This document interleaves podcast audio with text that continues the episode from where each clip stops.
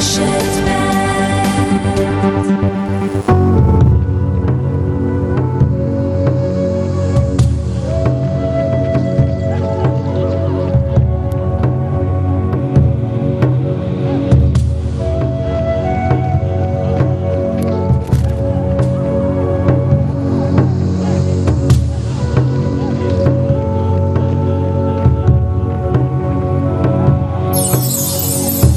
נתיב עולמי, מסע רדיופוני חובק עולם עם נתיב רובינזון.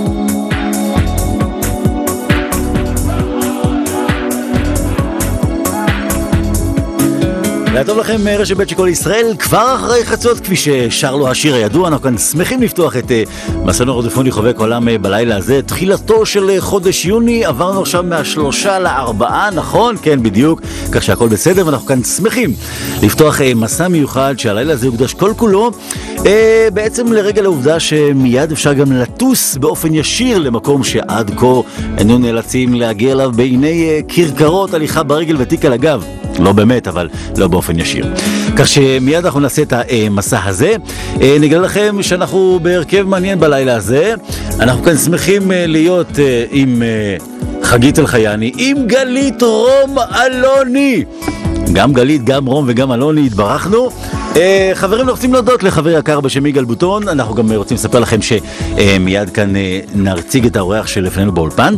Uh, כאן ליד המיקרופון נתיב רובינזון, והלילה הזה נספר לכם, בוודאי שמעתם את השם לבוב. כבר צריך להתייעץ איך אומרים אותו, לבוב או לבוב, בטח אה, הפולנים, אריה גולן עוזר לנו איך לומר את זה הרבה יותר יפה, אבל בכל מקרה, אה, מסתבר שעוד מעט ואו-טו-טו אפשר יהיה החל מהשבוע גם לטוס באופן ישיר למקום הזה, כך שהחלטנו לגלות מה מסתתר, את כל באמת היסטוריית היהדות המעניינת, אה, את כל אותם עיירות שכבר נשכחו ונעלמו, בתי הכנסת שחרבו, הסיפורים על השטעטל ועל הרבנים, ועל כל אותם גם ציונים שפרחו להם באזור הזה של מערב אוקראינה, אה, אזור קרפטיה, ולכן אה, אנחנו שמחים. אה, היום אה, לילה כאן עם האולפן, אילן שחורי, שלום לך.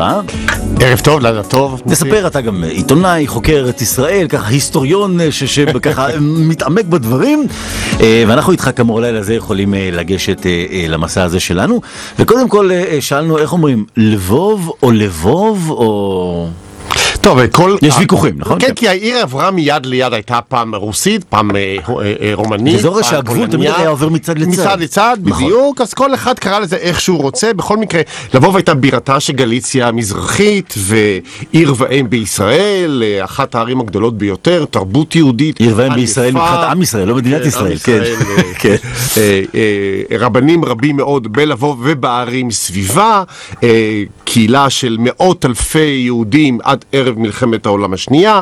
אמ, העיר הזאת, אה, כל מה שמסביבה, כולנו גדלנו על השמות ועל התארים, ולפתע, נכון, נכון, נכון. כשנפתחים בשמיים והטיסות הישירות מגיעות, אתה הולך... פתאום זה קרוב אליך. פתאום זה קרוב אליך. אז, אז הנה, הלילה הזה, אם טרם ביקרתם במקום הזה, תטוסו יחד עמנו על חשבוננו, על גלי היתר של רשת ב' של כל ישראל. אה, עוד דבר, שלקראת התוכנית כששוחחנו, ככה, היו כל מיני שמות של, של אה, רבנים וקהילות שלמעשה מוכרים לכולנו משיעורי היסטוריה. אולי בבית הספר, ואם לא יכולנו למקם את זה, אז מסתבר שאפשר ככה לשים נעץ על המפה, כי זה באזור הזה, גם לאזור קרפטיה, נכון? נכון, זה קרפטיה, אזור רוסיה הקרפטית, אזור קרוב לגבול של הונגריה, נגיע גם לשם. בעיקרון אנחנו נבקר בשתי מחוזות אה, של מערב אוקראינה, אחד אזור מחוז לבוב, ואחד מחוז הקרפטיה, עם כל הערים סביבה. העיר מרכזית בזק הקרפטיה זה מוקצ'ו, עם הרב הגדול הגדול שלה, והעיר המפורסמת ביותר באזור לבוב זה בלז, קהילת בלז שיש לנו אותה בירושלים ובבני ברק ובמקומות אחרים. אז נדבר גם על זה, על כל מה שמסתתר מאחורנית, ותוך כדי אה, נשמע סיפורים מרתקים על לבוב העיר, שאני מגיע ללבוב, אה, פעם ראשונה בחיים שלי, ואני רואה עיר שהזכירה לי בשנייה אחת את פראג לפני 25 שנה, 30 וואו. שנה. זאת אומרת, פראג היפהפייה, התיירותית, המצוירת, המדהימה הזאת, פתאום אתה חוזר אחורה בזמן, ואתה רואה את המקום.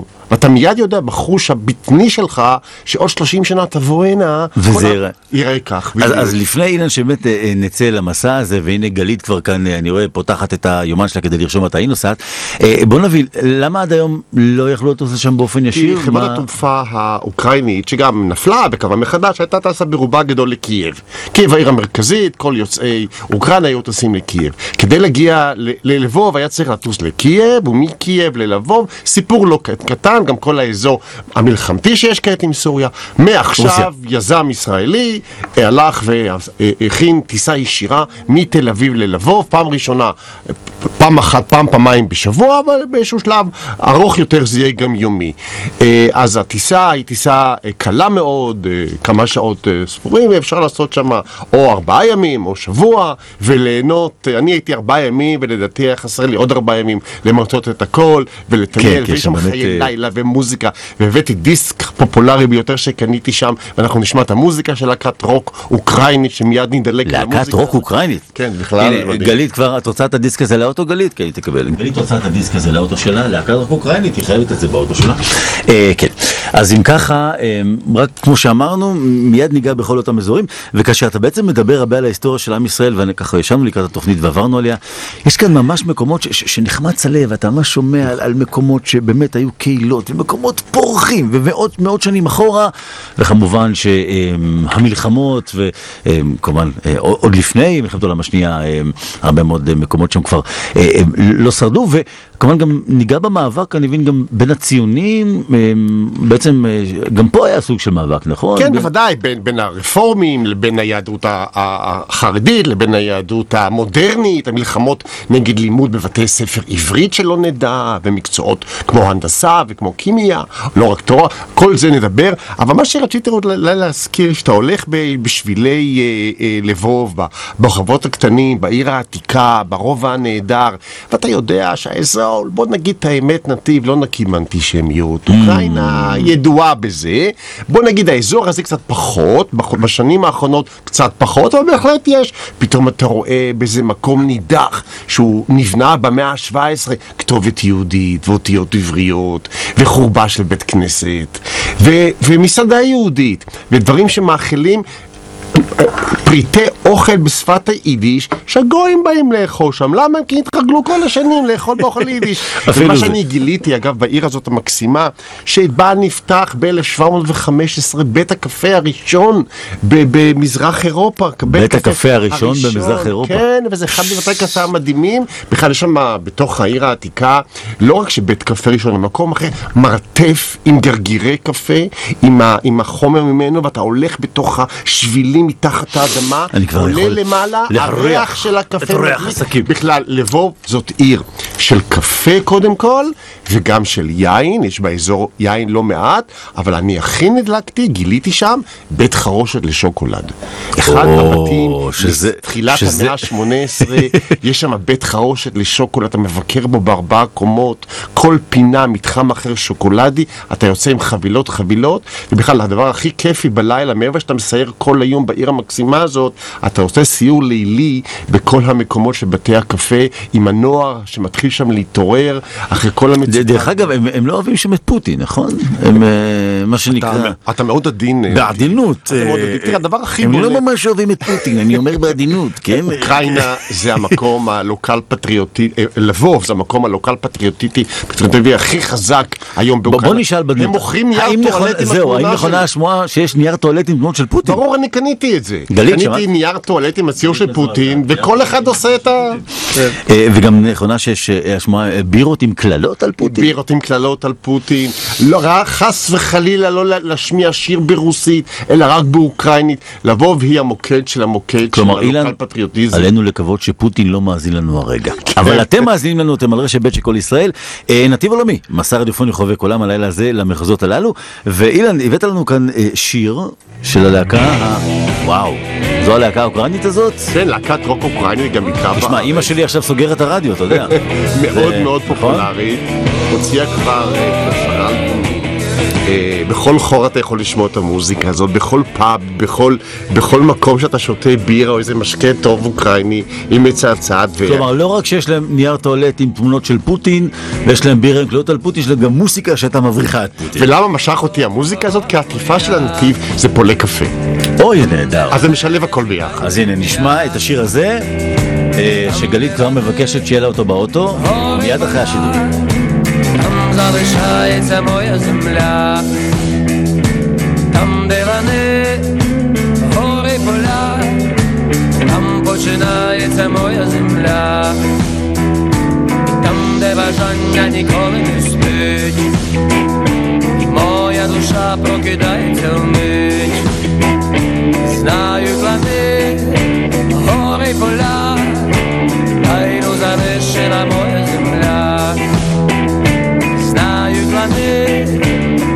only for love.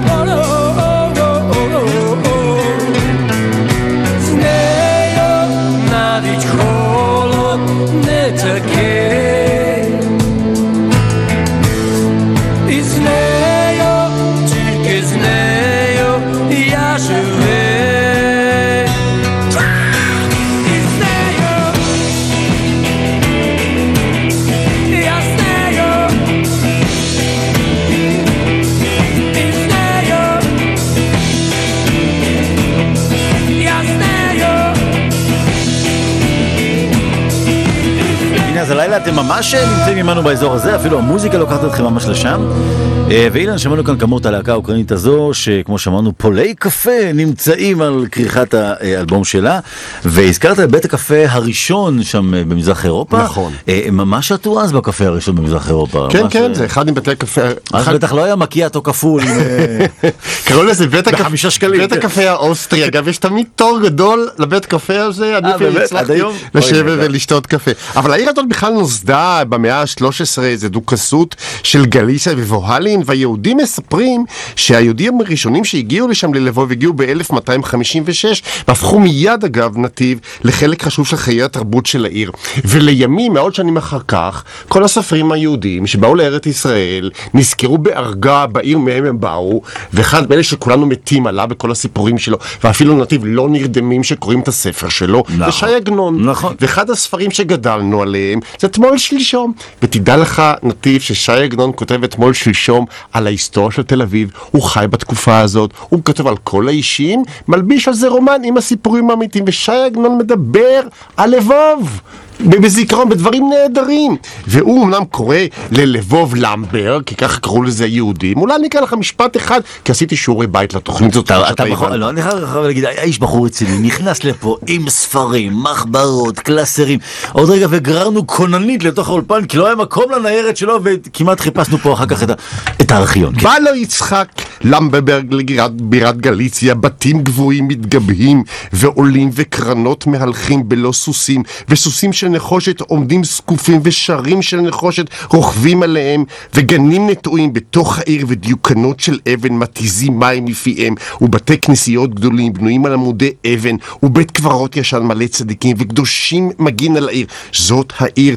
כלילת יופי משוש כל הארץ. כאן ישבו שרי התורה, מפרשי ים התלמוד ומפרשי שולחן ערוך, ומכאן יצאו רוב המשכילים הראשונים שביקשו לחדש את רוחנו, וכאן ישבו רועי ישראל, אלופי הקודש, שידעו לעצור את הגזרות, וכמותם כך נשים הצד- צדקניות, ובצדקן ובחינן כבשו את הפורענות. אי אפשר לא לזהות שזה עגנון חביבי. אה, זה, לא, זה פשוט המילים נכנסות פנימה, וכאשר אתה... עכשיו לשאול שהלכת שם ברחובות, ניסית לדמיין את, תשמע, ה- אני את, ה- את הלכתי... הכתבים של אני עגנון בכלל- שם, נכון? בכלל יש שיטה, אני בא למקום, אני מסתכל חמש דקות, עוצם את העיניים, וחושב על עצמי 100-200 שנים קודם. וכשעמדתי בכיכר השוק, שם יש את בניין העירייה, בית העירייה נתיב ומקסים ומראשית המאה ה-19. כל הכיכר סביבו, 44 מבנים שהוקמו מהמאה ה-15 ואילך. תאריכי הבית עדיין נמצאים, ואתה עוצם טיפה את העיניים. אמנם החשמלית עוברת שם בביעף, אבל אתה שומע את כיכרות הסוסים, ואת הדהרות, ואתה מתאר לעצמך איך חיו שם, והיהודים שהיו... מתאר כמו משורר. לא, זה ממש נותן את התחושה הזאת. זה עיר ששווה לחזור אליה כל הזמן. אנחנו תכף אה, נצרף ה- אה, לשידור שלנו עוד אורחים שכאן אה, יעלו אה, יעלו בסך. אבל רוצה לשאול אותך באמת כאשר אנחנו מדברים כמו שאמרנו על לבוב ותכף אנחנו נמשיך באמת את ה- אה, את המסע לצד- שוב, לצדדים, למקומ- למקומות כן. נוספים. דבר ש- שמאוד ככה עולה כל הזמן ואם אנחנו מדברים על על אנשים שייסעו ויטיילו ויבקרו שם, המקומות מאוד ציוריים. נכון. כלומר יש שם ממש מקומות שאתה אתה מסתובב ואתה מרגיש כאילו חזרת אחורה בזמן. ממש מקומות שאתה בהם יכול לחוש, למרות שכבר אתה יודע אנחנו בימי הקדמה ו- וסך הכל כמו שאמרנו האזור הזה כבר הגיעו עליו כל הדברים האחרים ולא לדאוג אין סוסים יש שם באמת דברים אה, אבל כל אחד יכול למצוא את מקומו שם, כי בעיר הזאת יש כמה רובעים, יש שם 80 כנסיות למשל. מה שאני עשיתי כדי ליהנות במקום, הלכתי לסיור גגות, נתיב, עליתי על איזה אוי 12 זה דבר מבנים. ואתה בעצם הולך על גגות העיר? הולך על גגות העיר, אומנם חלק מהני עולה ויורד מאזורים שונים, אבל אתה רואה את העיר בלבל של הגגות, עם כל הצרכים, עיר עם 80 כנסיות, עם כל הצבעים. הטירה הגדולה של לבוב נמצאת על המקום הכי גבוה, העיר נמצאת כולה, כולה על כף ידך, יופי של פינות, יופי של מקסימים, נהר גדול, נהר גדול עובר בתוכה, ואתה רואה למעלה את הגג, אחר כך אתה יורד למטה ורואה מלמטה את כל הבתים המיוחדים, את הרחוב הראשי, את הרחובות הצרים, את הרחוב העתיק, גם בכלל, מרכז העיר כבר הוכרז ב-1998 כעיר מורשת תרבות של אונסקו, ממש כמו שתל אביב הוכרזה עיר לבנה, אותו דבר, באותו סדרה. אז העיר, היא, היא, יש הרבה דברים באוקראינה שהם מורשת תרבות, לבוא אחד המרכזים שבהם. אז לפני שבאמת, כמו שאמרתי, תהיה לנו עוד אה, אורחת ראשונה איתנו כאן על הקו, כאשר אני באמת שומע אותך ואת התיאור הזה, אז בוא נשאל, כפי שנגיד שואלים, למה לא חשבו על זה קודם? למה רק השבוע, אה, שוב, כמובן הרי זה הטריגר לפגישתנו כאן, למה רק השבוע בעצם אה, התחלנו. בטיסות ישירות תראה, לשם? קודם כל יש שאלה מסחרית, ביקוש, דבר ראשון. אוקיי. דבר שני, אוקראינה בשנתיים, שנה האחרונה לא הייתה מקום אידיאלי לביקורים. מבחינת, אה, אתה אומר, קצת כן, חששות, ו- מלחמות, אתה יודע, יש הרבה דברים שקורים שם במ- במתחם, באזור, מאות קילומטרים. אוקראינה היא ארץ עצומה, היא גדולה מאוד, כמו יותר מצרפת אפילו. אבל חיילים שם נהרגים ונלחמים, ובאזור קרים, ובאזור אודסה. אז אנשים לא הרגישו חופשי. מי שמאוד רצה להגיע, זה הדור השני של העולים מחבר העמים. ושתכף... כמו שרוצים לחזור לראות ככה, מה שנקרא... להיזכר, הם עלו בעלייה של שנות התשעים, או עלו בעלייה של שנת 2001, כמו שתכף נדבר עם נטלי שהייתה איתי בסיור, והיא סוכנת נסיעות. אבל היא עצמה ילידת המקום. היא ילידת המקום, אנחנו היא. מפרגנת ושולחת אנשים. אה, אז בעצם למעשה גם אנשים שירצו ככה אה, לטור אולי ככה את אירופה הציורית של פעם, להיזכר כמו שאתה אומר בעגנון, וגם אנשים כפי שאתה אומר ממשפחות, אבל גם אולי אתה יודע אלה שככה חוקרי אה, השורשים היהודיים אה. לדורותיהם. תשמע, לבוב קוראים לה היסטוריה מאוד עצובה של ימי השואה. יש שם, גטו לבוב הוא אחד הגטאות הגדולים ביותר שנשלחו אה, להשמדה באושוויץ. במתחם הגטו ישנו אה, אנדרטה אדירה שיצרה אותה אה, בת לבוב, יהודייה בת לבוב, מרשימה ביותר. יש בתים של יהודים בלבוב סביב המקום. שלום עליכם.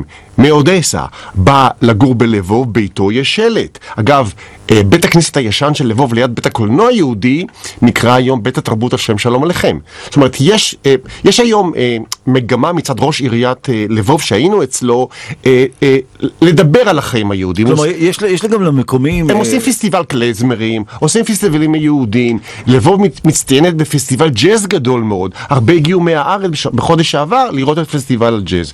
ובשילוב הם לא מוותרים על ההיסטוריה היהודית, למרות שהיא כמעט אה, חוסלה שם באזור. ש- שזה באמת דבר שאנחנו ככה מדי, מפעם לפעם נדרשים אליו, שבאמת יש מקומות שבהם המקומיים שאין להם שום קשר וסבתא שלהם לא לקחה אותם, אה, מה שנקרא, לזרוק סוכריות בבר מצווה, עדיין יש להם באמת את, ה, אה, את הרצון הזה. שוב, גם, תשמע, בוא לא נהיה, אה, מה שנקרא, יותר מדי תמימים, הם, הם בכל זאת רוצים גם שיגיעו להם תיירים, ברור. מישראל ותיירים יהודים, אבל עדיין תשמע, זה, זה באמת יפה כפי שאתה אומר, ש, שראש העיר נרתם, ושבאמת... כן. ויש מסעדות יהודיות, ומגישים אוכל יהודים, שמות יהודיים, ו, ומקום שהיה בעצם בית דפוס יהודי עתיק מהמאה, מסוף המאה, מתחילת המאה, של סוף המאה ה-18, ש, שייצר ייצר, ייצר בקבוקי יין, חזר להיות מסעדה, נפתחה רק לפני כמה שבועות, והיא מלאה, זה מאוד מאוד... אז בואו נשמע עכשיו אה, עוד שיר מהצלילים שהבאת לנו, ולאחר מכן אה, נקבל את נטלי העורכת הבאה שלנו.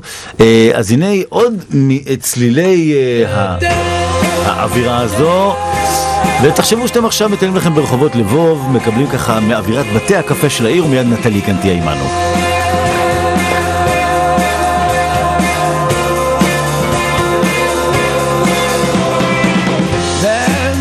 Тобою буде, коли закінчиться їхня війна, чи вистачить нам сили зробити так, щоб впала стіна,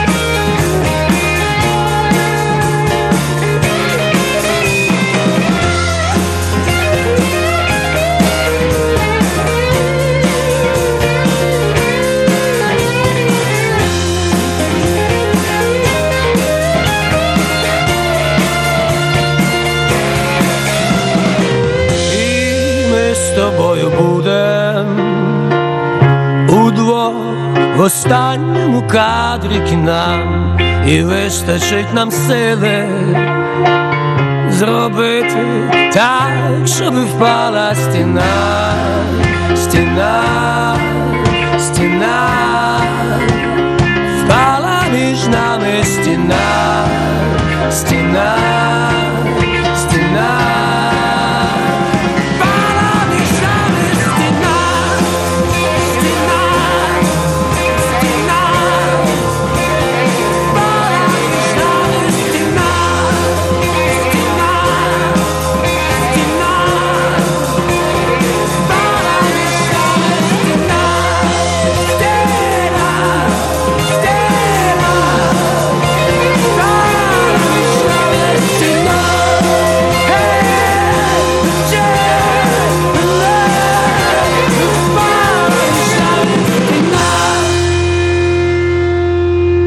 עכשיו אנחנו יותר משמחים לקבל את האורחת אה, אה, שעימנו כבר לקו. לילה טוב לנטלי שבצ'נקו, שלום נטלי ולילה טוב.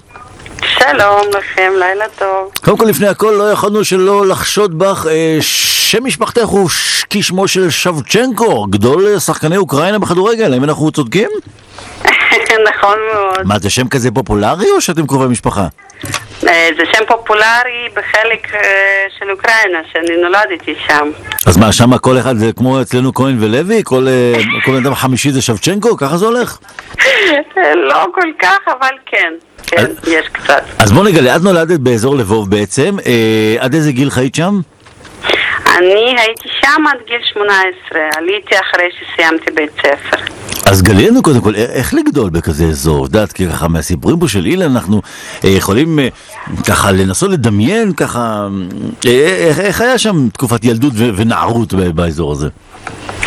אז קודם כל, החלק של אוקראינה הזה, זה חלק שכולם מדברים באוקראינית. כשאני למדתי בית ספר, אני גם דיברתי רק באוקראינית.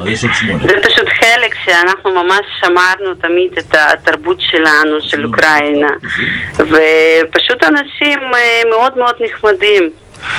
ובאמת היה לי, היה לי קל שם, למרות שאני יודעת שאז בתקופה שאני גרתי שם היו קצת בעיות עם דרכים, עם כבישים וזה, אני רואה שאין עכשיו כזה דבר. מה זאת אומרת בעיות עם דרכים היה. וכבישים? מה, הייתם צריכים... עם סוס ועגלה? לא צריך להגזים, נכון? לא, לא. את האמת זה אפילו ככה, נכון. רגע, רגע, את רצינית? רצינית, כן. עם סוס ועגלה? כן, בכפרים למשל, זה, זה היה באמת כאילו ככה. כן. ככה הלכת אני לבית- ראיתי הרבה סוסים. לבית ספר? הלכת סוס ועגלה, נטלי? אני במקרה לא, כי אבא שלי איש צבא, אז אה. לנו היה מצב קצת יותר. הייתה להם פרוטקציה, היה להם ג'יפ מהצבא. לא, אבל באמת, את מדברת על תקופה של סוס ועגלה, זה באמת אה, קצת אה, עיירה יהודית כמו שצריך. כמו שצריך, נו, אם אם כבר עד הסוף. תגידי למשל, טלוויזיה, ראיתם שם שידורים כן. מהמערב למשל? ערוצים... טלוויזיה כן הייתה לנו, אני אומרת עוד פעם, בגלל שאנחנו לא היינו ממשפחה ענייה, לא, אז התכוונתי... היה לנו טלוויזיה, לא, לא, אבל ברור, היו אבל משפחות אם- שטלוויזיה הייתה שחור לבן. אבל שידורים מהמערב? כלומר, ראיתם ערוצים ממערב אירופה? זה היה משהו נדיר, כאילו, זה לא היה כזה מפורסם. אם אנחנו ראינו איזשהו סרט, אז כולם באמת רצו לראות את זה, וכולם דיברו על זה שהיום בערב אמור להיות איזשהו סרט מאמריקה, משהו כזה. כן, התרגשנו מזה. איזה יופי. והשאלה הכי חשובה, הייתה קוקה קולה? אני אגיד שאני זוכרת מהילדות פנטה, אבל... או. כן. אבל אני זוכרת שגם קוואס, זה קוואס לא היה. כזה זול שכולם יכלו לקנות את זה. אה, זה קוקה קולה לעשירים. דור- של הקוואס. אבל נטלי, אני ראיתי אותך בסיור שהיינו ביחד לא פעם ולא פעמיים שאת דומעת. הלכנו ברחובות שם מול בית השוקולד, בית החרושת לשוקולד, וממש בכית מהתרגשות. זה מה, זה היו זיכרונות? נכון מאוד, אני פשוט, השוקולד של לביב, אני ממש זוכרת מילדות. זה היה שוקולד הכי טעים באוקראינה. ממש, תמיד. הוא היה תמיד לוקח פרסים הכי הכי, שזה השוקולד הכי טעים והכי איכותי באוקראינה. אז אני באמת, אני יכולה להגיד שאפילו עד עכשיו, כשאחותי למשל טסה אלינו מאוקראינה, כן. אני תמיד מבקשת ממנה להביא לי שוקולד מלביב. כלומר, חלק מהמשפחה אה, נותר שם? ולא עלו לארץ? אז אחותי ואבא שלי כן נשארו שם. Mm. עכשיו, אה, כאשר חייתם שם, אה, עד כמה היהדות הייתה נוכחת אה, בחיי היום-יום? אה, תשמע, בעיר שלי למשל היה בית קברות יהודי מאוד מאוד ישן. כן. באמת, אני פשוט, אני לא ראיתי כל כך יהודים דווקא בעיר שלי, אבל בסביבה כן, אני יודעת שתמיד היו, ואני גם ידעתי שיש אה, בית הכנסת שם ופה וזה, כאילו כן, אבל אה, אני למשל לא יכולה להגיד שאני... לפחות פעם בחיים ראיתי איזשהו יחס אליי לא טוב כי אני יהודייה. אבל לא ידעו שאת יהודייה. בבית הספר? ידעו? אה, ידעו, כן. ידעו שסבתא שלי גרה בישראל, כאילו, ידעו את זה כולם, ואני אף פעם לא שמעתי משהו לא טוב לגבי זה, כאילו, אף פעם לא אמר לי מילה לא טובה שאני יהודייה. תראי, אילן פה סיפר לנו באמת על, על מקומות אה, היסטוריים, על מקומות שהיום שאפשר להגיע לשם, אה, אפשר באמת אה, להתרשם מקרוב ככה משנות היהדות המפוארת שהיו שם. כאשר את חיית שם בתקופה ההיא, זה גם כבר היה נוכח? זאת אומרת, אילן, אתה הזכרת את האנדרטאות, הזכרת בתי נכון. הכנסת, כבר בית שלום עליכם. את האנדרטה של אה, ניצולי... נטלי, כבר אז המקומות האלה היו, שרק בשנים האחרונות התחילו לתחזק אותם ולשמור עליהם ככה? אה, לא, נראה לי שדווקא לא כל כך, אני אגיד משהו. אני יודעת שבחלק שאני גדלתי, בחלק הזה של אוקראינה, כן. תמיד היה יחס טוב ליהודים. תמיד. אני פשוט חושבת שפשוט בשנים האחרונות מבינים את החשיבות לאנשים, לכל המקומות האלו, לכל האתרים האלו. ואז אני חושבת שפשוט עכשיו התחילו יותר לשמור על המקומות האלו, יותר להבין כמה זה חשוב ליהודים, כמה זה חשוב לאנשים שיש שורשים באוקראינה וזה, אז אני באמת חושבת שעכשיו ממש כאילו נותנים לזה חשיבות רבה. נטלי, את אה, בעצם משמשת היום כסוכנת נסיעות. אה, איך את עכשיו, אה, כילידת אוקראינה, אה, משכנעת בעצם את הציבור לבוא ולבקר באוקראינה? או, או נשאל ככה, האם באמת אנשים שיש להם שורשים וכו', מן הסתם ירצו, אבל אלו, אלו שאין להם, יש להם באמת שם דברים שימשכו אותם? כן, אני רוצה להגיד שכשאני חזרתי מלביב בפעם הזה, אני פשוט חזרתי עם התלהבות כל כך רבה. שכששואלים אותי איך היה באוקראינה, איך היה בלביב, אני פשוט כל כך מתלהבת ואני תמיד עונה עם החיוך. עונה עם חיוך, זה טוב, כן, עונה עם חיוך. נכון, אני חושבת, כן, אני. עובדת בסוכנות נסיעות גדולה של איסתא, ואני אומרת ללקוחות שלי שאני מאוד ממליצה לנסוע לשם.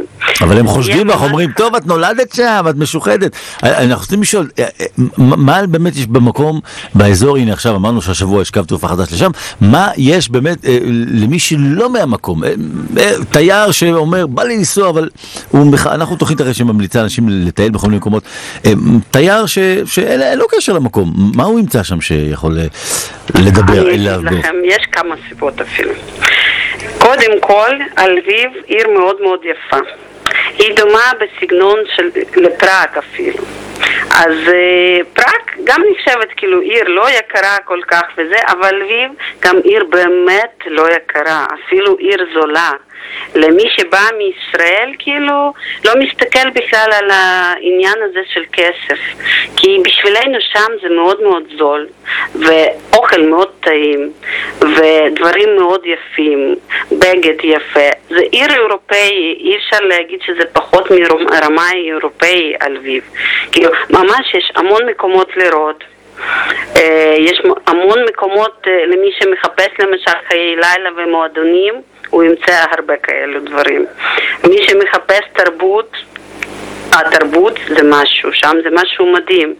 פשוט בלביב מאוד מרגישים איך אנשים שומרים על התרבות, וזה משהו באמת מדהים. אנחנו שומעים גם שפה אוקראינית שהיא מאוד יפה, אבל דרך אגב, כמו שאמרתי, אה, האנשים גם לב מדברים ש- באנגלית ורוסית, שמתי לב לא שאת את אומרת לביב, לא לבוב. למה? כי כאילו... לא, לא, למה? אנחנו כי רוצים זה- להבין, זה כן. נשמע באוקראינית יותר, וזה כאילו... זה מאוד קרוב לי ללב שלי, שאני אומרת את זה בצורה יותר אוקראינית. אז איך אומרים, לביב? לביב, כן. לביב. לבוב זה בפולנית, לביב זה באוקראינית, יש גם ברוסית ויש גם בהונגרית, כל אחד עם הכיוון שלו. יש למברג אמרנו. נכון, כל אחד עם זה שלו. יפה. אז אה, לביב, לביב. לביב, נכון. אני גם יכולה להגיד שכשהייתי בלביב אני דיברתי באוקראינית. אז ככה ממש יכולת לחוש את, ה, אה, אה, את החיבור בחזרה. אז מתי את נוסעת. עוד פעם, נטלי? מתי את כבר מקבלת שוב את, ה, את הרצון הזה? אני רוצה להגיד כזה דבר, כשאני חזרתי מלביב, אני אמרתי לבעלי כן. שבסילבסטר אנחנו במאה אחוז חוזרים לשם. או. רק אני כבר רוצה לקחת את משפחה שלי, את בעלי וילד, שיראו את המקומות האלה מאיפה אני. באתי, ואני בטוחה שהם יאהבו את זה. איזה יופי, אז הנה כבר אה, צלילי אה, אות הסיום של השעה הראשונה שלנו כבר באוזנינו. אה, אז נטלי שבצ'נקו, שקרובה של שבצ'נקו, אנדרי שבצ'נקו, אם אתם זוכרים. באמת, גדול שחקני אוקראינה, נכון? אנחנו לא טועים בעניין הזה. כפי שאמרנו, לוי ולא לבוב, כמו שאומרת נטלי. אני רוצה מאוד מאוד להודות לך, ואין ספק שאם את לבית הספר הגעת בכרכרה, עגלה וסוסים, אז אנחנו יכולים להבין שאכן אנחנו נוגעים אה, בנימי נפשנו בעיירה של פעם. טרור, נכון, אחת החיס... מחסני תאורה, הזול שבה...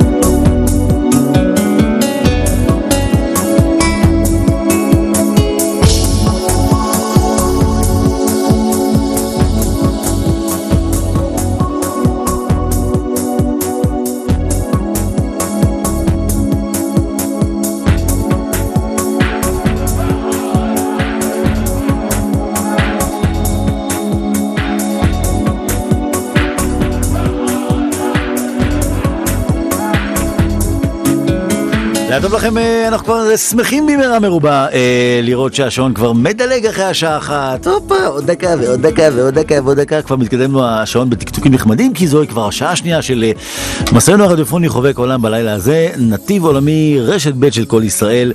והלילה הזה אנחנו לוקחים אתכם למקום שטרם יכולתם להגיע אליו אה, באופן ישיר. החל מהשבוע יש כאמור אה, טיסות ישירות אה, אה, מישראל ללבוב, שכבר בשעה החולפת, בסיפה שלה, שמענו שנטלי אומרת לביב, ובכלל אילן מדבר על למברג, וכולם מדברים על דברים אחרים, אבל העיקר כאמור הוא אותו אזור, אותו מקום, אה, אותם מקומות שגם מצטיירים באווירת העיירה של פעם, שמענו מנטלי אפילו שהיא גדלה שם, ולבית הספר הייתה הסוסים עגלה- והעגלות, הסוסים כן. והעגלות, הכל ביחד.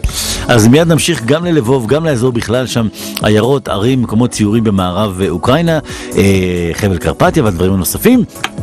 אבל אנחנו שמחים לספר לכם שהצוות, אה, אותו הצוות, אנחנו כאן אה, אה, אומרים לילה טוב לחגית אלחייני, לילה טוב למשה לוי שעוזר לגלית רום אלוני, ככה שיש לנו חמישה טכנאים, משה לוי, גלית רום ואלוני, שמת לב, זה יפה מאוד. אה, תודה רבה. אה, אילן שחוריק, אני מי באולפן. אילן, את בכלל, שרק נדע ולא נחשוד בך, אתה גם בכלל איש חוקר בכלל ארץ ישראל, תכף נראה גם הסיפור הזה. נדבר אחר כך. כאן על המיקרופון נתיב רובינזון, אז כאמור השעה השנייה יוצאת אה, לדרכה. אה, אם בשעה החולפת כבר שמענו על כמה מאותם סיפורים ועל אווירת אה, שלום עליכם, אז תכף גם אה, ניגע אה, בעוד כמה דברים הקשורים לעניין הזה. והנה, הכנו שיר פתיחה שמתחבר לסיפור הזה, ואולי לפניו תגיד כמה מילים, כי כן, אני- אני- הוא לוקח אותנו לאווירה הזו, טיפה אחרת, נכון? נכון. מה שאני רוצה עכשיו זה לעזוב את לבוב ולהגיע בעצם לאזור לבוב. זה מחוז, מחוז לבוב, מחוז מחוץ לעיר לבוב, יש בה 4,000 נתיב, 4,000 אתרים היסטוריים, זה פי כמה וכמה מכל גודל מדינת ישראל, ושם התקיימו במשך מאות שנים כל האתרים היהודים הקלאסיים. והמסורת היא המילה הגדולה ביותר שקיימת. והמסורת הזו היא מיד, אה, זה, אנחנו נשמע עכשיו קטע מתוך כנר על הגג, נכון? שהוא באמת מאוד מתחבר ל... שלום עליכם, שלום עליכם לאווירה הזו. כן. ודרך אגב, מי שהתקשר ושאל, בשעה הראשונה השמענו לכם מהדיסק הזה של הלהקה האוקראינית. אה, משה, אתה ביקשת אותו עם הפולי קפה עליו, אז עוד מעט נשמיע לך עוד שיר מתוכו. אה, אפילו תקבל אותו לאוטו אם אתה רוצה, אז נחזור גם לזה. להקת עכשיו... אוקן, אוקן, אוקן, האוקיינוס של אלזה, זה שם הדיסק, נתיב, להקת. אוקן. הם היו בארץ אפילו, אוקראינית. כל אוקראינה הישראלית באה לשמוע אותם. חביבי זה הכל. אני לא. יפה. ודיברנו גם עם אה, בת דודה של שבצ'נקו, רק נזכיר לכם. ברור, מהטלים, שבצ'נקו, הג'ינג'ית הלוהטת. מי רואה אותו במילאן והתרגש, אז... אה. אבל עכשיו, כאמור, הבטחנו לכם אה, לפתוח את השעה הזו, כאמור, באווירה הזו. אז הנה מתוך כנר על הגג, מסורת. מסורת.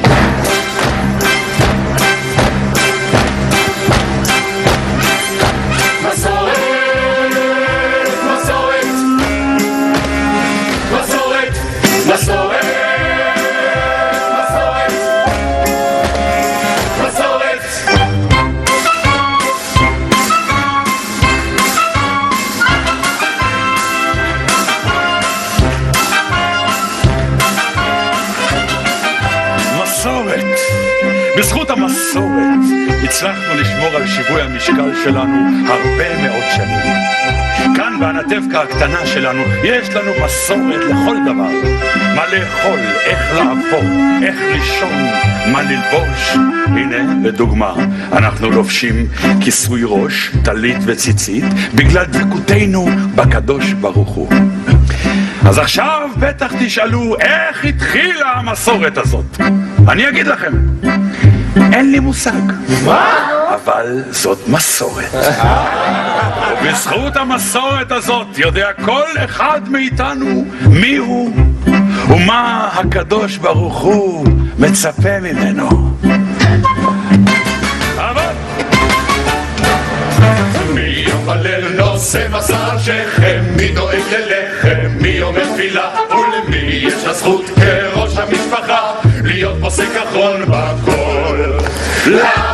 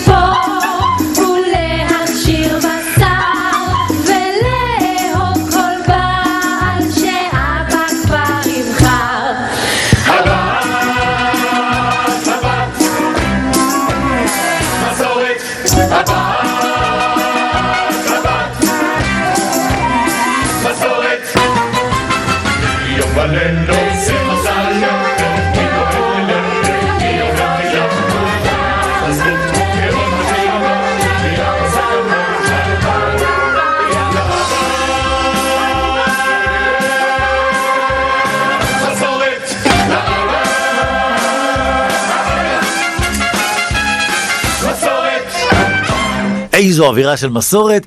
תשמע, זה, זה, אתה שומע את זה, זה ישר לוקח אותך לעיירה של פעם. אה, גם אם אתה לא רוצה, זה לוקח אותך. נכון, השעתיים נתיב נסיעה מ- מלבוב, מערבה, מגיעים לעיר מקסימה שנקראת דרוהוביץ', ש- שנהייתה כולה אגב ממלח, הייתה מרכז המלח של אירופה, שגם היא הוכרזה כמרכז תרבות של אונסקו, הייתה שם קהילה יהודית עתיקה ביותר. עד 1404 אה, יש שם אה, אה, אתרים יהודיים או, או עדויות ותעודות, יש שם כנסייה נתיב שנבנתה כולה מעץ, אפילו המנעול מעץ, דברים כולם המנעול מעץ. תרבותיים בצורה בלתי רגילה, עיר צבעוניים.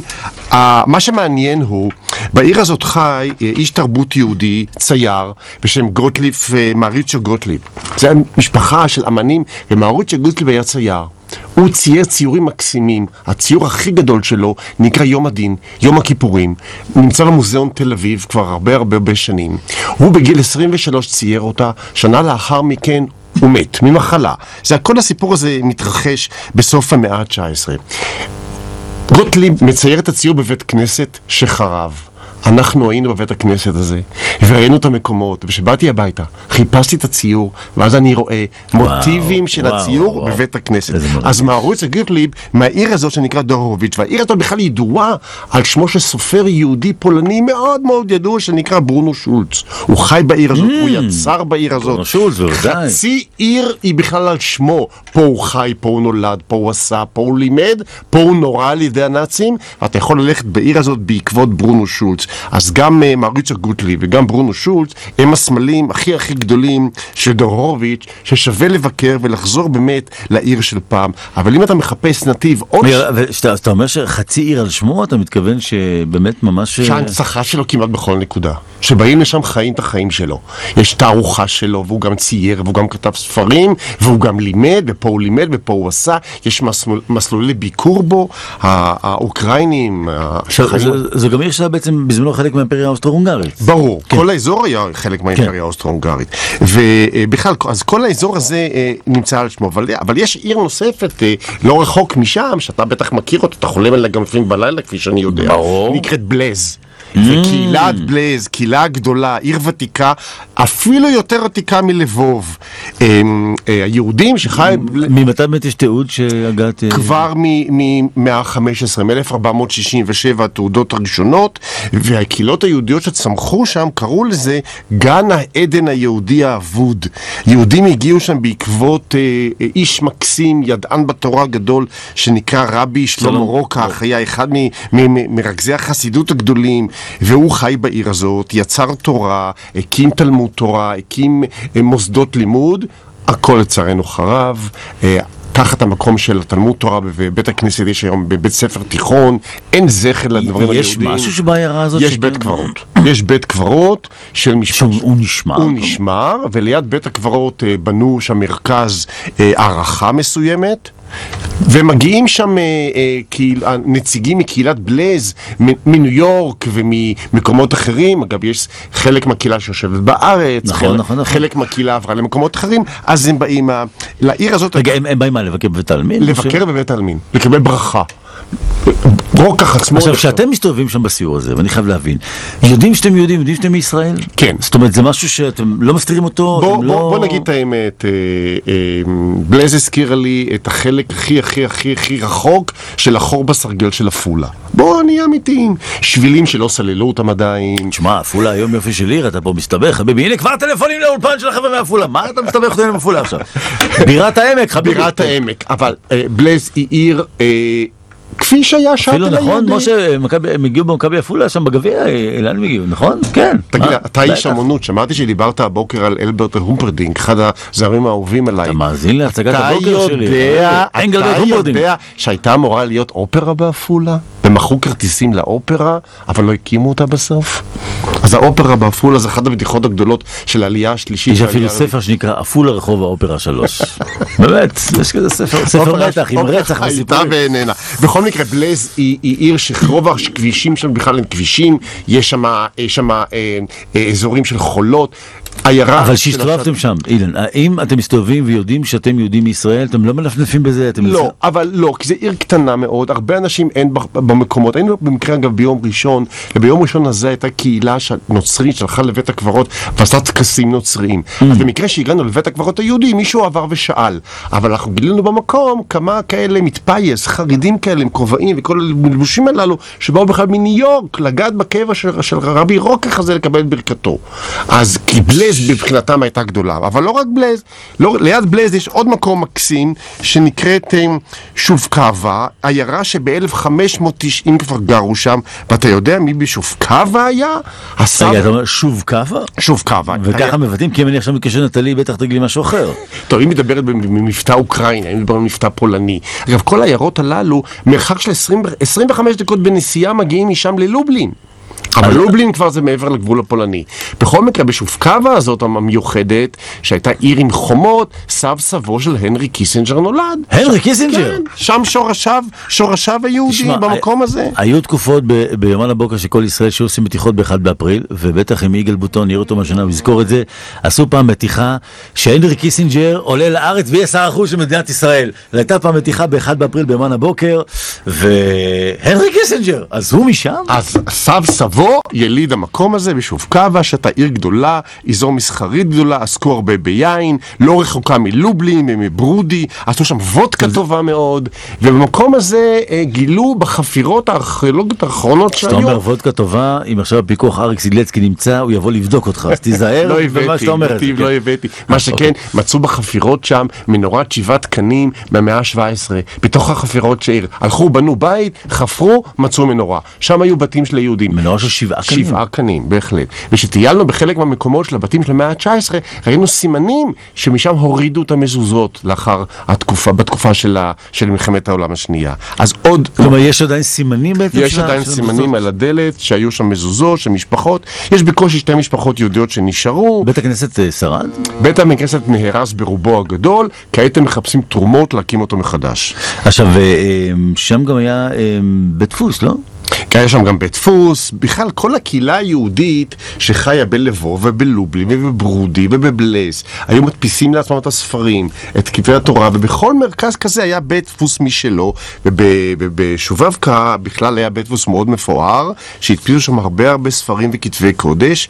אגב, שתדע רק, באזור שהיה בית הכנסת המפואר ביותר, הקימו את כיכר השוק, היום, יש שם, שם שוק, ולצידו הקימו מגרש כדורגל ענק. הרי אתה יודע, ביורו, אתה מתנסה בזה, באליפות יורו שמע, עד עכשיו 2002 הזכרנו בכדורגל. את שבצ'נקו ומכבי עפולה, אז עכשיו אתה אז זהו, מגיע... באליפות אה, העולם, אליפות אירופה בכדורגל ביורו 2012, שאוקראינה אה, אירחה במשותף. חלק, נכון, אז נכון. הקימו שם אצטדיון ענק, אבל נתיב סיפרו לי שמאז אותו אליפות נפש חיה לא היה באיצטדיון. אז זה פיל לבן גדול, ואף אחד לא בא אליי. אם אתה רוצה לשחק כדורגל במגרש פנוי, אתה יכול לנסוע שם.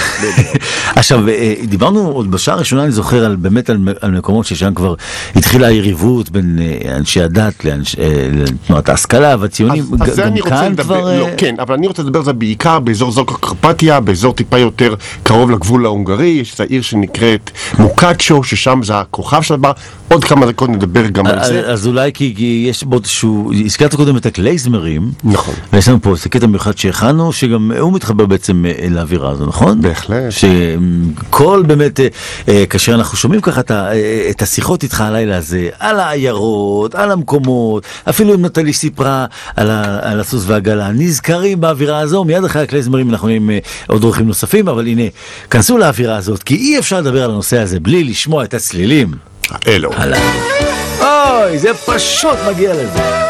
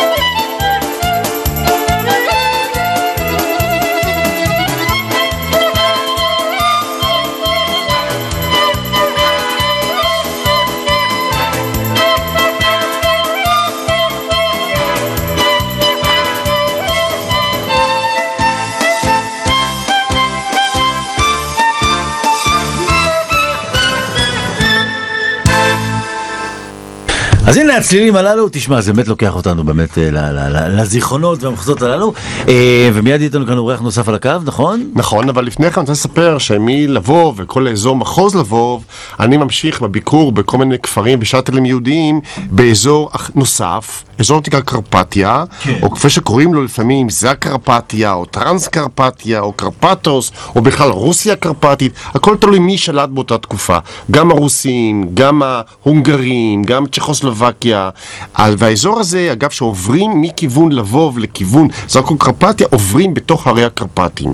והערים הללו, אני הייתי לפני שבועיים שלושה, מושלגים עדיין. יש מעבר שנקרא מע- מעבר ורצקי. רגע, הם מושלגים בתקופה הזאת בשנה? מושלגים בתקופה הזאת בשנה, יש עדיין שלגים, בכלל הקרפטים זה ערים מאוד גבוהים, ויש מעבר שנקרא מעבר, מעבר ורצקי, השער הנמוך, זה האזור שממנו עוברים לאזור הקרפטים, אזור מלא מלא אתרים יהודיים, ויש שם, לביב לא, אה, רביב לא תאמין, 189 בתי קברות יהודיים. חלקם אמנם נהרסו, חלקם נשמרו. שמשקף שם מאות שנים של חיי יהודים. רגע, אנחנו. מדברים, בואו נבין טיפה מבחינה, אה, מה שאפילו טופוגרפית ואקלים, אתה מדבר על אזור שזה מושלג בתקופה הזו בשנה, אז מה? הרים. הרים, אה, נתיב, חרמון מושלג. כפי שאתה מתאר, כל הר זה מלמיליאן. חרמון מושלג?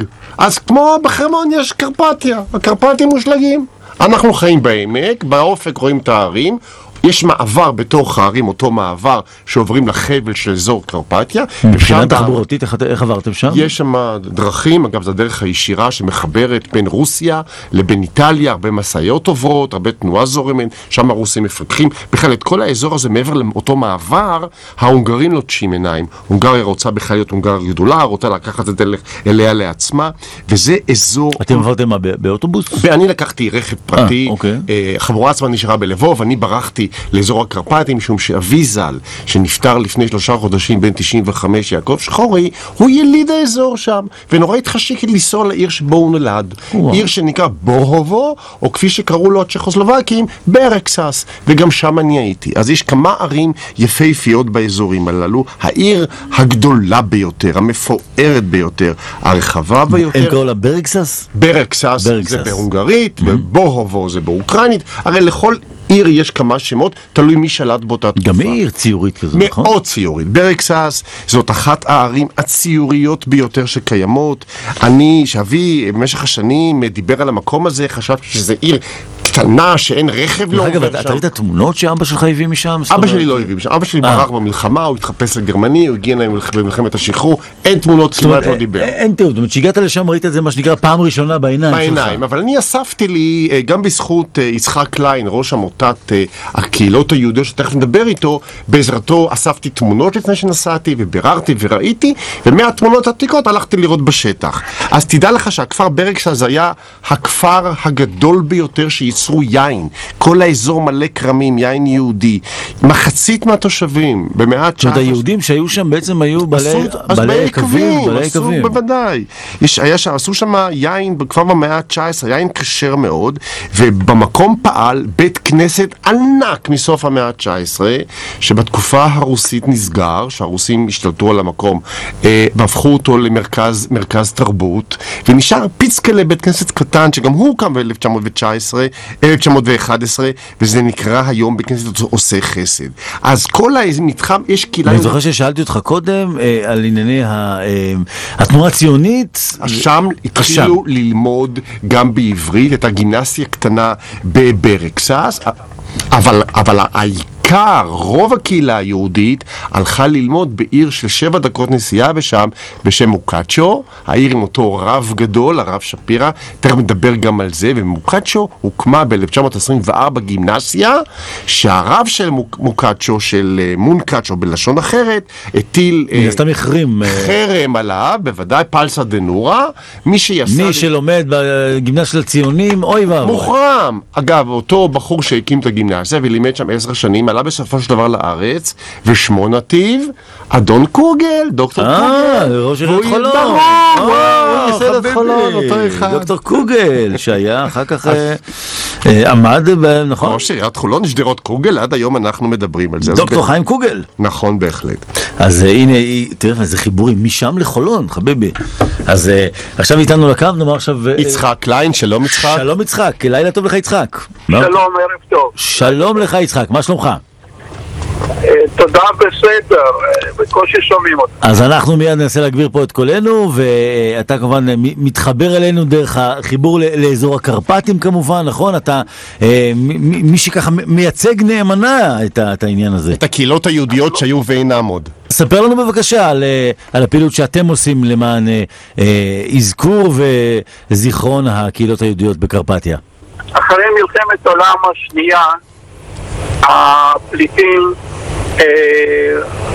האחרונים, אה, צריך לתקן, כן. אחרי מלחמת העולם השנייה, הניצולים שנשאר, חלק מהניצולים שנשארו הגיע לארץ והקימו אה, ארגון אה, יוצאי אה, קרפטים, קודם היו ארגונים של כל מיני ערים, אחר כך ארגון אה, של כל הקרפטים והארגון הזה עסק בארגון של אה, הזכרת השנתיות בעיקר, אה, אה, שתלו יער, קרפטורוס באזור בית שמש ועסקו בהנצחת זכר הנספים בשואה.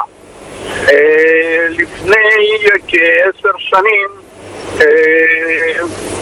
אנחנו, הדור השני של יוצאי קרפטים, אה, החלטנו להיכנס אה, לנושא הזה ולקחנו את ההנהגה של הארגון אה, עלינו ואנחנו ממשיכים אותו.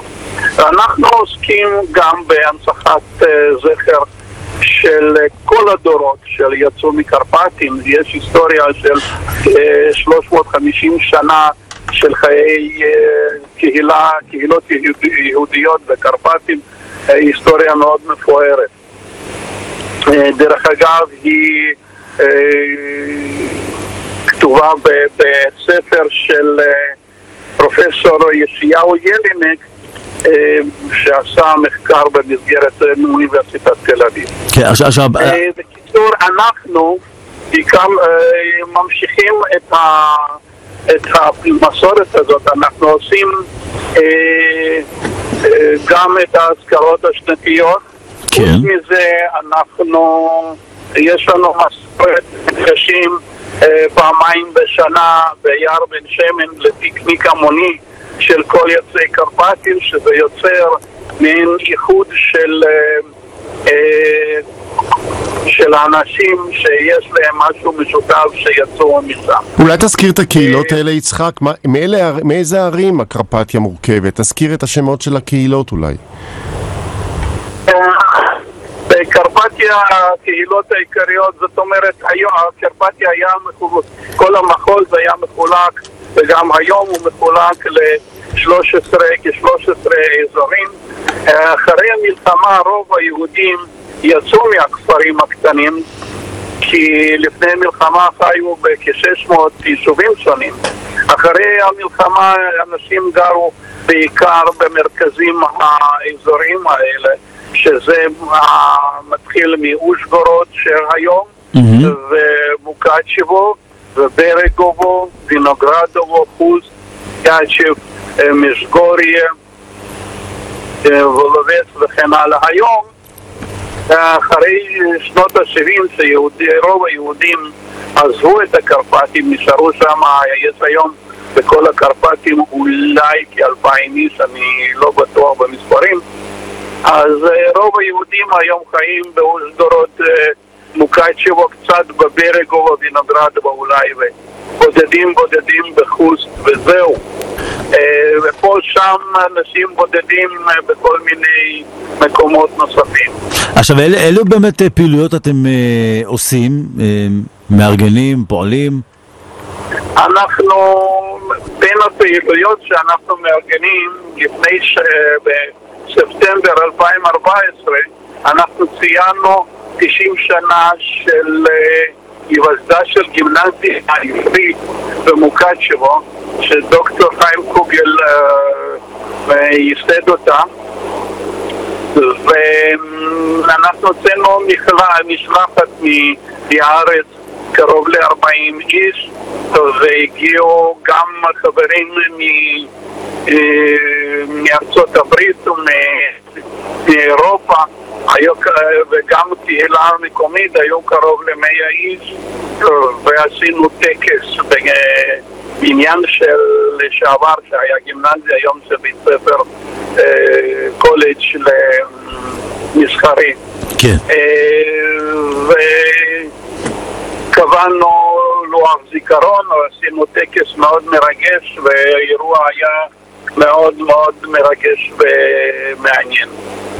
אגב, כדאי להזכיר, יצחק, אה, לא רחוק מהגימנסיה, ישנו בית התמחוי היהודי הישן, שזה היום בית לכל דבר, בית של השכונה, אבל הגדר שלו היא מציורים של מנורה, מנורה יהודית. כל הגדר ש- נשארה. שהם נותרו בעצם- שזה נותר מאז, כן, זה, זה הסממן אולי היחיד שנשאר מהתקופה, מהתקופה הזאת, בית התמחוי היהודי. עכשיו יצחק, עד כמה אתם זוכים לשיתוף פעולה אה, מן המקומיים שם? עד כמה הם אה, בעלי עניין אה, לסייע, אה, להנציח, לעזור, או, שמא קשה לעשות את זה? תספר לנו אותה. יש כיום, יש כיום נטייה של השלטונות המקומיים לעזור ולטפח את המקומות היהודיים גם בגלל שהם רואים בזה מין צורך התקרבות ל- לחבר העמים ולהיות יותר נאורים, בוא נגיד ככה, וגם אה, יש שם אינטרסים.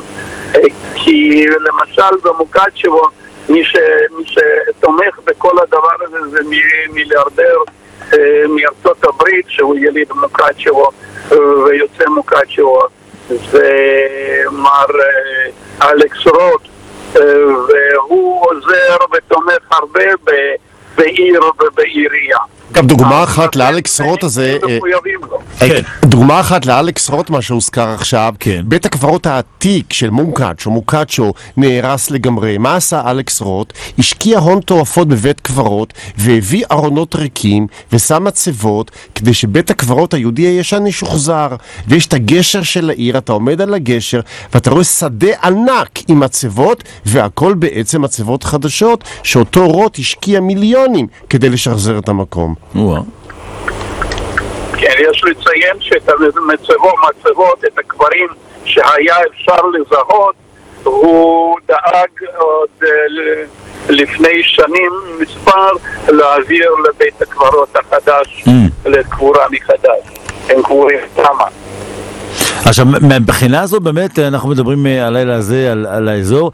עד כמה אתה חושב שכאן, אה, ככה באר- בארצנו הקטנטונת, אה, יש מודעות ומספיק אה, יודעים על ההיסטוריה של אה, אה, אה, יהדות קרפטיה?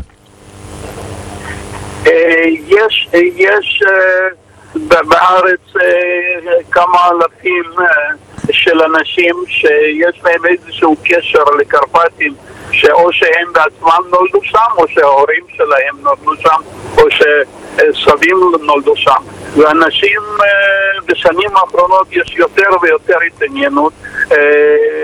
ידוע לי שבפסח יצאה קבוצה של יוצאי קרפטים בעיקר, שהיא הייתה בנויה גם מאלה שנולדו שם אחרי המלחמה, אה, מלחמת העולם השנייה, זאת אומרת, שלב שני אה, לשואה, וגם כאלה שנולדו כבר כאן, אבל להורים שיצאו משם. והייתה קבוצה כ-250 איש בפסח שטיילה בקרפטים. אה, ויש כל הזמן התעניינות, בעיקר, בעיקר לאנשים האלה אה, מהדור שני ש... שנולדו נולדו שם וחוזרים כל הזמן לראות את המקומות שהם גדלו בהם. אה, את- אתם עושים, יצחק, כמה טקסים בשנה שמנסים ל- לשכנע אה, אנשים צעירים יותר, דור שלישי, לדבר על המקום? אני יודע למשל שאבי ז"ל, לפני שהוא נפטר, נתן לי איזשהו ספר יפהפה על ברקסס, עם כל הסיפור של ההיסטוריה. אתם יוזמים עוד דברים מהתקופה ההיא? כי מהסיפורים של, של אבי ז"ל על המקום, תיארתם למשל את ברקסס כעיר קטנה, לא חשובה, מכוערת ולא יפה, וכשבאתי לשם אני? נדהמתי. נכון. זו הייתה אחת הערים היפות והציוריות ביותר שראיתי, בית המשפט והקזינו ומרכז העיר והשוק. איזה יופי. כמעט עיר ואם בישראל. כנ"ל לגבי מוקאצ'ו או מונקאץ'. בית העירייה ובית המשפט והשווקים והמקומות, אגב, מייצרים שם אומנות מדהימה במקומות הללו. אנשים הולכים עם עגילים ופרחים שמסמלים את האזור. אתם עושים פעילויות שהדור השני או השלישי גם ירצה לבוא ולראות? לצערי רב, אני רק אחרי 58 או 60 שנה באתי לשם. אולי תיזהר, דור נדע בן צעיר. כמה אתה, תיזהר. אולי דור צעיר יבוא צעיר עכשיו יותר, כן, הדור השלישי. כן, אנחנו משתדלים לעשות את זה, ומה שקורה אה, שבעיקר, כמו שאמרתי, אה, מגיע לשם דור שני, שזה עוד טרי, טרי, ויש את הגעגועים אה, לחום. דור שלישי זה פחות אה, מתעניין בזה, אבל אה, זה תלוי במשפחות. ואיפה שמדברים על זה, ומנדנדים בו נגיד ככה לילדים איזה מקום ואיפה הייתי, בסופו של דבר מישהו נשבר ומגיע ואז מתפלא כמו שאתה מתפלא כן. באיזה מקום יפהפה זה. אה, אה, מה שאנחנו עושים, אנחנו משתדלים לעשות באירוע שלנו אה, להיזכר ולזכור את המקומות ולזכור מה שהיה ואיזה מקום מפואר זה היה. לכן אנחנו עושים את האזכרה, האזכרה עושים ביד ושם, אזכרה השנתית שזה כן, מחויב, אבל גם בוודאי. אנשים נפגשים. חוץ מזה אנחנו נפגשים בשבת ראשונה אחרי פסח וגם בחול המועד סוכות לאנשים אה, אה, שלא נוסעים בשבת, אה, עושים מין פיקניק המוני ביער בן שמן ואז שוב, תמיד כשנפגשים על שני אנשים מאותו מקום מתחילים הזיכרונות איך היה שם ואיך היה שם והשיחות כמובן זורמות, אה, כן. זה- זה מתחילים אה, אה, להתעניין- להתעניין יותר. יש תנועה קצרה, אה, צרה מאוד אה, ו- וקטנה מאוד של דור השלישי שאנחנו מאוד רוצים לשתף אותם. יש כאלה, לא מספיק עדיין. אז אנחנו נקווה אולי, אתה יודע, שהבשורה תצא אפילו מכאן מהשידור. אז יצחק, אנחנו רוצים מאוד מאוד להודות לך, אה, לאחל לך כמובן אה, לילה טוב, ונקווה, כמו שאתה אומר, שהבשורה תצא וגם הדור השלישי ולהתראות בשמחות. יוסיף אליה. תודה רבה, יצחק. להתראות. תודה. תודה רבה. והנה עוד מסלילים אה, שאתה ראית, הלהקה האוקראינית הזאת. נהדר. האמת היא שלא שמנו לב, משה גנב לנו את הדיסק, אבל הנה הוא החזיר אותו, הוא כבר הספיק לצרוב אותו, ויש לו את זה. שים לך את זה בקסדה באופנוע, משה.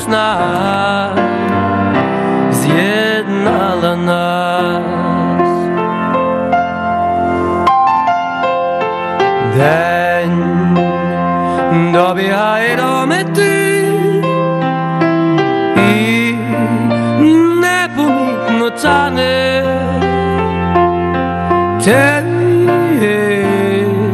la licznia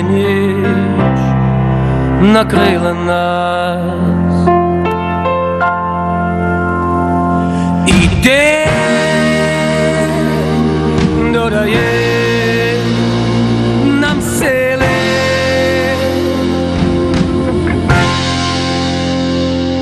а ніч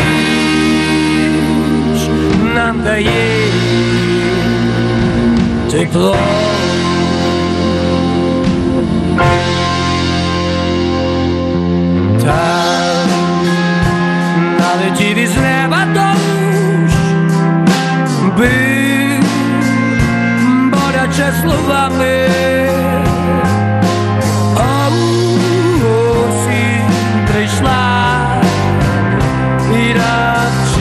навчила нас.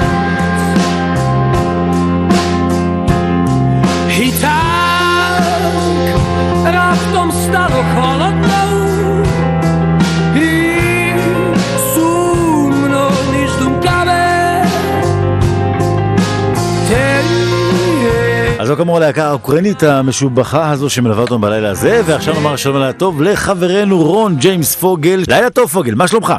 בסדר, שלומי טוב. אז תשמע, אנחנו בהקשר הנושא שלנו הלילה הזה, בדיוק אה, אתה מביא לנו השבוע בשורה, סרט חדש אודות שלום עליכם. נכון, אה, אוטוטו אנחנו בתחילת יולי נפתח פסטיבל הסרטים האיכותיים בקרלו ויברי, והבמאית האוקראינית אווה ניימן אה, עושה אה, גרסה אה, חדשה לרומן שיר השירים של שלום עליכם. שטטל היהודי, תחילת המאה ה-20, היא אוקראינית והיא עושה עיבוד מחדש לשלום עליכם. אז עד- קודם כל, עד עד כמה זה מפתיע אותנו שבמאית אוקראינית לוקחת את הנושא הזה, שדרך אגב מתקשר לנו ללילה הזה פיקס, כמו שאומרים, באמת יפה מצידה, אבל עד כמה זה מפתיע העניין הזה? תראה, שהייתה קהילה יהודית לא קטנה באוקראינה, אנחנו זוכרים את הסרט הכל מואר, שעל פי הספרו של ג'ונתן ספרן פויר, שבו אה, יוצא הגיבור, שזה בעצם הסופר, לחפש את האישה שהצילה את סבו במלחמת העולם השנייה מהנאצים, והם עושים מסע בתוככי אוקראינה. ולכן הייתה יהדות אה, לא קטנה באוקראינה, ולכן אה, זה לא, לא פלא שבימאים שהולכים מאה שנה אחורה פלוס, אה, יגיעו גם לנושא היהודי, ולהתעסק עם חומרים יהודיים. הזכרת שקרלו ויברי באמת אחד הפסטיבלים היוקרתיים והנחשבים, אה, וסרט כזה בתוכניה שלו היא, לא דבר מקובל, נכון? ממש לא. זה לא פסטיבל קולנוע יהודי.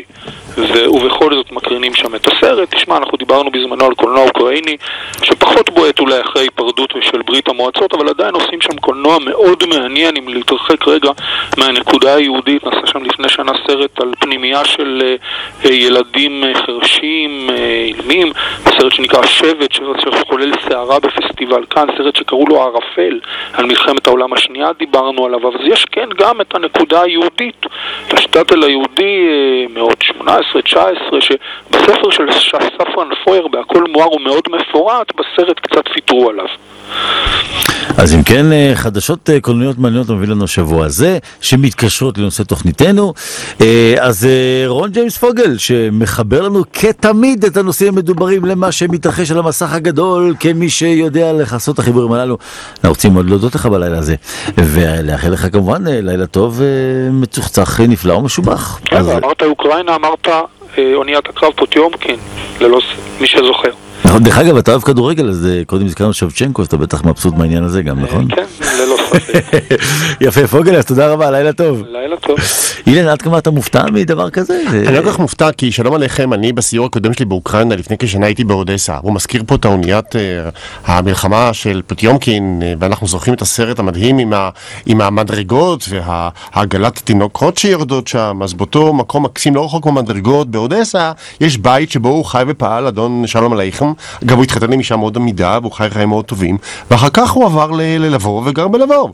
אז אני הבנתי, גם מהביקורים שהייתי, ששלום עליכם הוא מוכר באוקראינה, מכירים אותו גם לא יהודים. גם לא יהודים. אגב, אם- אבל אה, אה, דיברנו... אה, אז תשמע, אנחנו כבר קרבים תכף לסיום, ואני עוד רוצה ככה, לפני שעות הסיום יעלה באוזנינו, לשאול אותך שאלה, כי אתה בכלל חוקר ארץ ישראל, ופה לקחת אותנו למחוזות אחרים. נכון. כי אתה בעצם בהווייתך היומיומית... אבל ארץ ישראל שורשיה נמצאים גם ברוסיה, ומי שהקים את תל אביב בעלייה השנייה באו מהאזורים הללו, והחיבור שלי אה, לקהילות יהודיות שהלכו ואינם, הם בעצם אותם אנשים שהיו שם ובאו הנה. ומדי פעם אני קופץ, המקום הכי אהוב עליי באוקראינה הוא כמובן אודסה, כי באודסה היו כל בתי הספר, האדריכלות הכי מפוארים בעולם, למדו שם אדריכלים יהודים, באו ל... תל אביב, והקימו בתל אביב כמעט העתק העתק את אותם בתים אז אז זה. מתחבר למחקריך, מה שנקרא, למח- בדיי ג'וב שלך. בדיוק, נכון. אני בכלל עוסק בהיסטוריה של ארץ ישראל, אבל אולי נתיב, לפני שאנחנו ככה נסיים, אני, אני כל כך רוצה לספר על דבר אחד, כן. שהייתה מלחמת עולם באותו עיר שחלק קוראים לה מוקצ'ו וחלק קוראים לה מונצ'ק. שהזכרנו ראה- אותה קודם, נכון. ומישהו ראה בערב יום השואה, אה, או, אה, בעיר הזאת חי רב ענק, שנקרא רבי חיים אליעזר שפירא. דתי מאוד, פנאטי מאוד. Mm. זה אותו אחד שהטיל את החרם על ה- על החבר'ה בגימנסיה הציונית. וערב מלחמת העולם השנייה ביתו מתחתנת וכל העולם היהודי מגיע לשם ושולח לו מתנות ואפילו רשתות הטלוויזיה האמריקאיות מתרגשות מהאירוע המדהים הזה באותו עיר שולחת בחורה ועושה כתבה לחתונה ולימים הכתבה הזאת מוקרנת שוב ואז מגלים מי נותר אחרי המלחמה מבין האורחים ומי אין. וערב ערב מלחמת העולם הראשונה, ערוץ ראשון שידר את הכתבה הזאת בטלוויזיה הישראלית. והעיר הזאת, ב- ב- בתקופה הקשה גם בערב יום הזיכרון לשואב לגבוהה התכוונת. כן, נכון. ובעיר הזאת, שרבי חיים שפירא חי, והוא אוטוריטה, ואיש לא מעז להפר את דתו, צומח בחור ומחליט להקים משם גימנסיה עברית משכילה, עם לימודי מתמטיקה ולימודי פיזיקה, ואוי ואבוי לימודים בשפה העברית.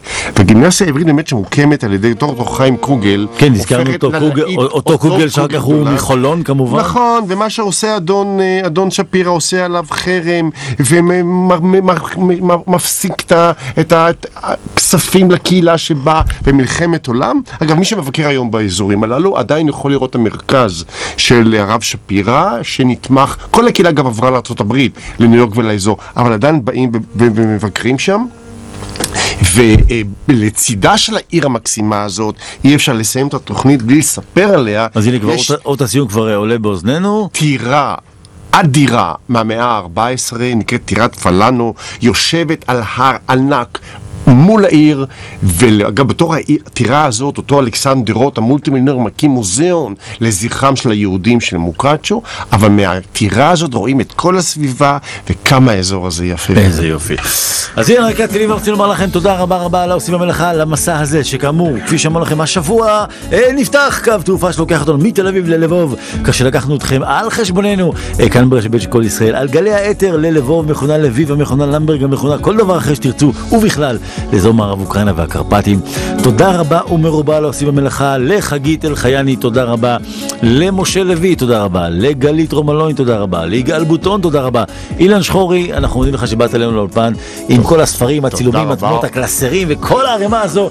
בגללך גררנו כוננית לתוך האולפן, לרהט מחדש את המקום הזה, אבל זה היה בסדר. ולהתראות בסיבוב הבא. בסיבוב הבא. כאן ליד המיקרופון נתיב רובינזון בשם כל הצוות כולו נאחל לכם לילה טוב, משובח ומצוחצח, מלא אווירה ש- מתובלת של מצד אחד מוזיקה אוקראינית, מצד שני קלייזמרים, מה שנותן באמת את החיבור האולטימטיבי של העם שלנו עם אותם מקומות שבהם היו, צמחו, פעלו ועשו, והיום אנחנו כאן יכולים גם להיזכר, גם לנסוע ולבקר. אז בשם כולנו, כאן ברשת בית של כל ישראל, לילה טוב.